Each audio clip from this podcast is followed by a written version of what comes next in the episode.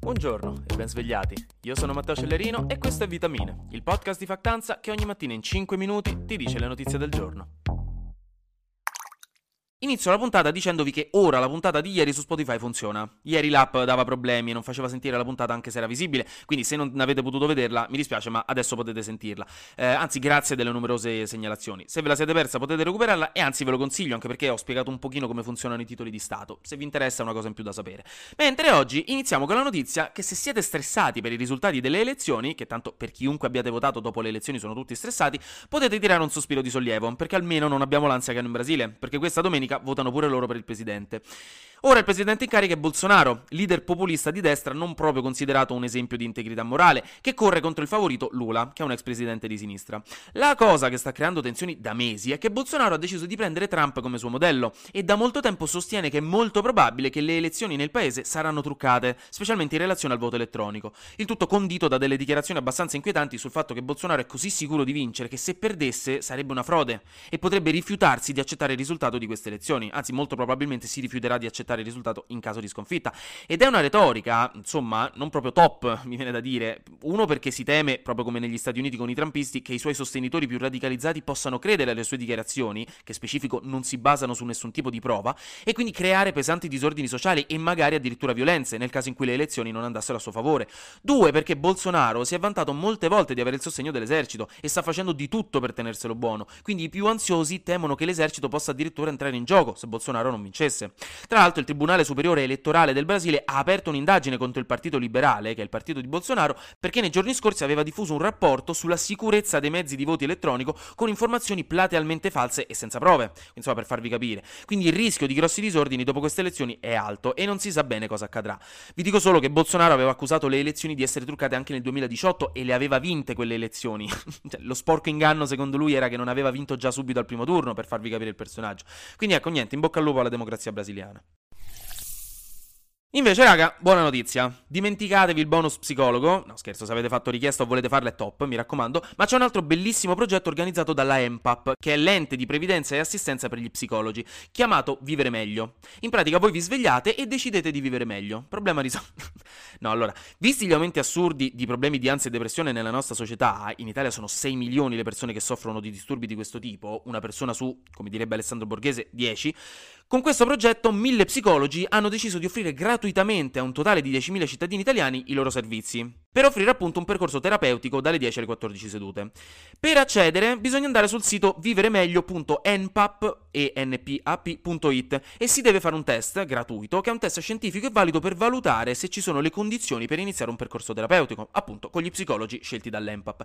È davvero un bel progetto che può aiutare chi non è in grado di accedere a questo tipo di supporto perché è troppo costoso, perché lo sappiamo in Italia vorresti svegliare la mattina senza piangere è ancora un lusso per pochi, quindi progetti come questo sono dei fari di speranza, in attesa che lo Stato introduca delle tutele vere e capillari sul territorio per quello che si sta consolidando sempre di più come il problema del terzo millennio, insieme ai noi al cambiamento climatico, cioè la salute mentale. Andiamo invece con un po' di cultura pop. Un pop di cultura pop. Che dite? Con la nuovissima rubrica inventata mezz'ora fa che si chiama Ma chi è sta gente, Matteo? Ma che stai dicendo? Allora, internet è esploso nei giorni scorsi perché Lizzo, la famosissima cantante statunitense, famosa per le sue collab con Harry Styles e per essere un'icona della body normativity, cioè l'idea di normalizzare a livello sociale ogni tipo di corpo diverso dai nostri canoni estetici dello showbiz occidentale, dicevo, Lizzo ha suonato nei giorni scorsi un flauto traverso di cristallo, vecchio di oltre 200 anni, appartenente all'ex presidente statunitense James Madison, e l'ha fatto sia alla libreria del congresso statunitense e poi in concerto sempre a Washington. E niente, ragazzi, è stata una cosa spaziale vedere Lizzo completamente a caso suonare un flauto di traverso di cristallo con quelle sue unghie da 12 cm e twerkare anche mentre lo fa. Una dea. Vi metto il video in caption.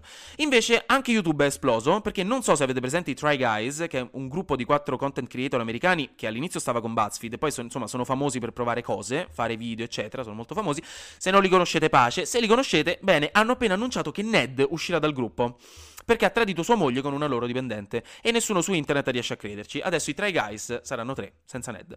Infine, McDonald's ha annunciato che per ora solo in America, dal 3 ottobre introdurrà l'Happy Meal anche per i grandi. E raga, diciamoci la verità, la nostra vita non è mai stata la stessa dopo che abbiamo smesso di mangiare gli Happy Meals, è stata tutta in salita da allora. Quindi un Happy Meal io personalmente me lo farei volentieri, non so voi. E comunque ci metteranno dentro anche i giochini, e vai, rimettendo in commercio le mascotte che usavano negli anni 70, 80 e 90. Una bella botta di nostalgia. Gnom. Flash News. È uscito fuori il certificato di morte della regina Elisabetta e finalmente aggiungo io perché dal secondo uno che abbiamo scoperto la notizia che tutti da bravi sciagalli quali siamo vogliamo sapere di cosa è morta. D'altronde siamo lo stesso paese che riesce a creare file chilometriche in autostrada perché rallentiamo per vedere gli incidenti. Ti pare che non siamo curiosi per questa cosa?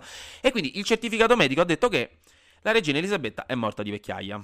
Un po' scontato, un po' underwhelming, ma alla fine è un termine scientifico e aveva 96 anni e a quell'età il corpo semplicemente diventa debole ed è impossibile spesso capire davvero cosa succeda.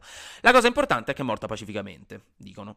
Stanotte Putin ha ufficialmente firmato i decreti con cui ha riconosciuto l'indipendenza di Kherson e Zaporizhia, dopo che i referendum fantoccio che avevano organizzato in questa scorsa settimana nelle regioni occupate avevano vinto. Oggi in teoria firmerà i decreti per l'annessione di queste regioni alla Russia e ammetto che non sarà una buona notizia per le speranze di un proseguio pacifico della guerra. Che ossimoro che ho fatto. Infine, voglio specificare su sulla notizia di ieri sul fatto che le perdite di gas dai Nord Stream e dai gasdotti non siano dannose per il mare. Io parlavo specificatamente del mare, del Mar Baltico, cioè non succederà come quando si perde petrolio nell'oceano, ma tuttavia il metano che andrà nell'atmosfera, quelle saranno tutte emissioni di gas serra eh, che finiranno appunto nell'atmosfera e tra l'altro il metano dura molto meno nell'atmosfera della CO2, ma contribuisce all'effetto serra 25 volte di più dell'anidride carbonica e quindi insomma decisamente non farà bene al pianeta. Non si hanno ancora dati precisi, ci sono solo stime per ora, però ecco, Vitamine questa settimana vi lascia con una brutta notizia mi dispiace. Però vabbè dai, la buona notizia è che è arrivato il weekend. Andate a ballare, che ci serve. Anche oggi grazie per aver ascoltato Vitamine. Noi ci sentiamo lunedì, perché sarà successo di sicuro qualcosa di nuovo e io avrò ancora qualcos'altro da dirvi. Buona giornata e buon weekend.